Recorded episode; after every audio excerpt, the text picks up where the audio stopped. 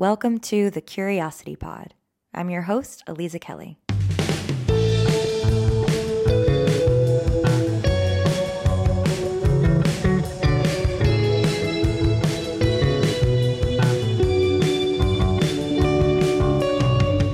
So I thought what a great topic would be would be talking about spell work and talking about how to practice magic in in different settings and different environments and really going through what we call the powers of connection and figuring out giving you practical examples of how you can utilize all of these. So, first and foremost, it's important to remember that everything is magic, right? You can do magic whenever you would like, in whatever style you would like.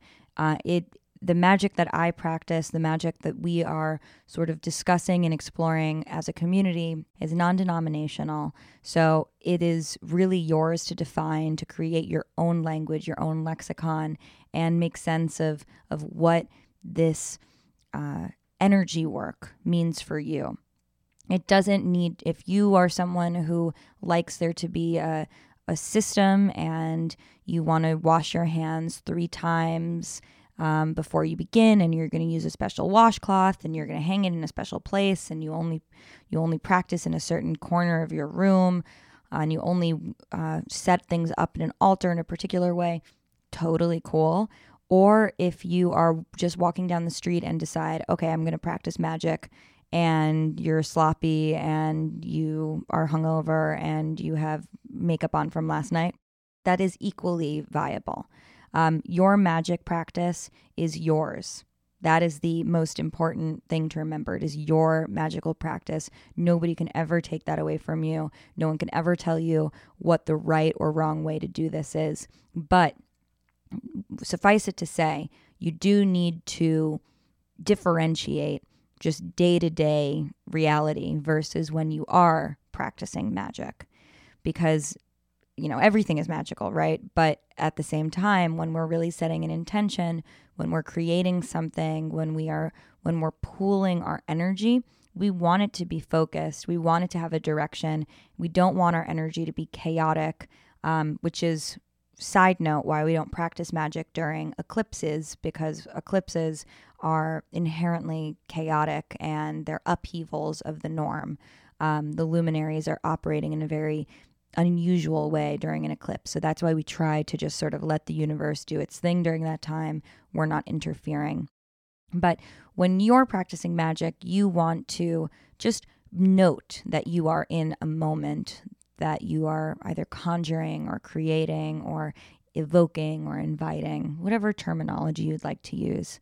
So, I want to introduce you guys to the five really important components of magic work, of spell work.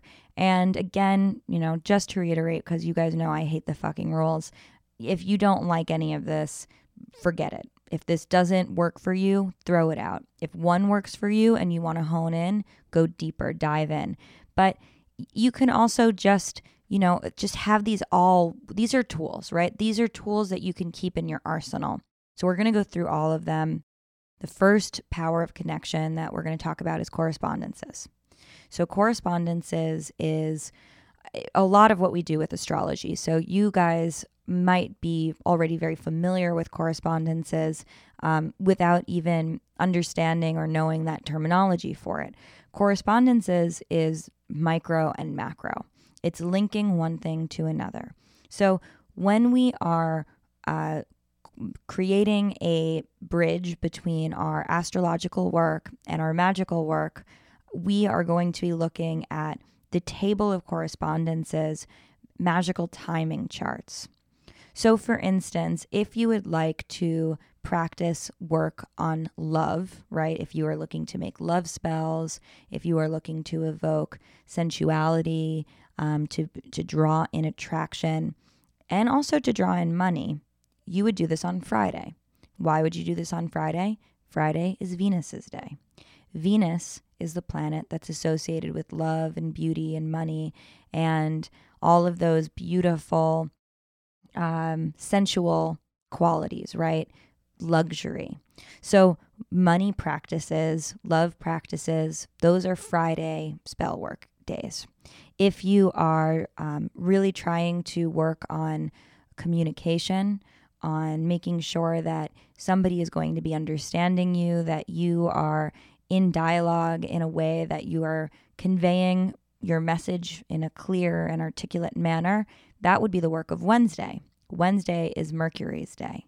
So we can go through each of these correspondences and really figure out what is the right day to be doing the type of work. So just to go through really quickly. To continue enjoying this episode and for full access to all Curiosity Pod episodes, join my Substack, The Curiosity Report. Each week, you'll receive my written newsletter, The Curiosity Diary, as well as this podcast, which includes interviews with experts, thought leaders, mystics, and overall fascinating individuals. Go to alizakelly.substack.com and join today for only $5. That's alizakelly.substack.com. See you there.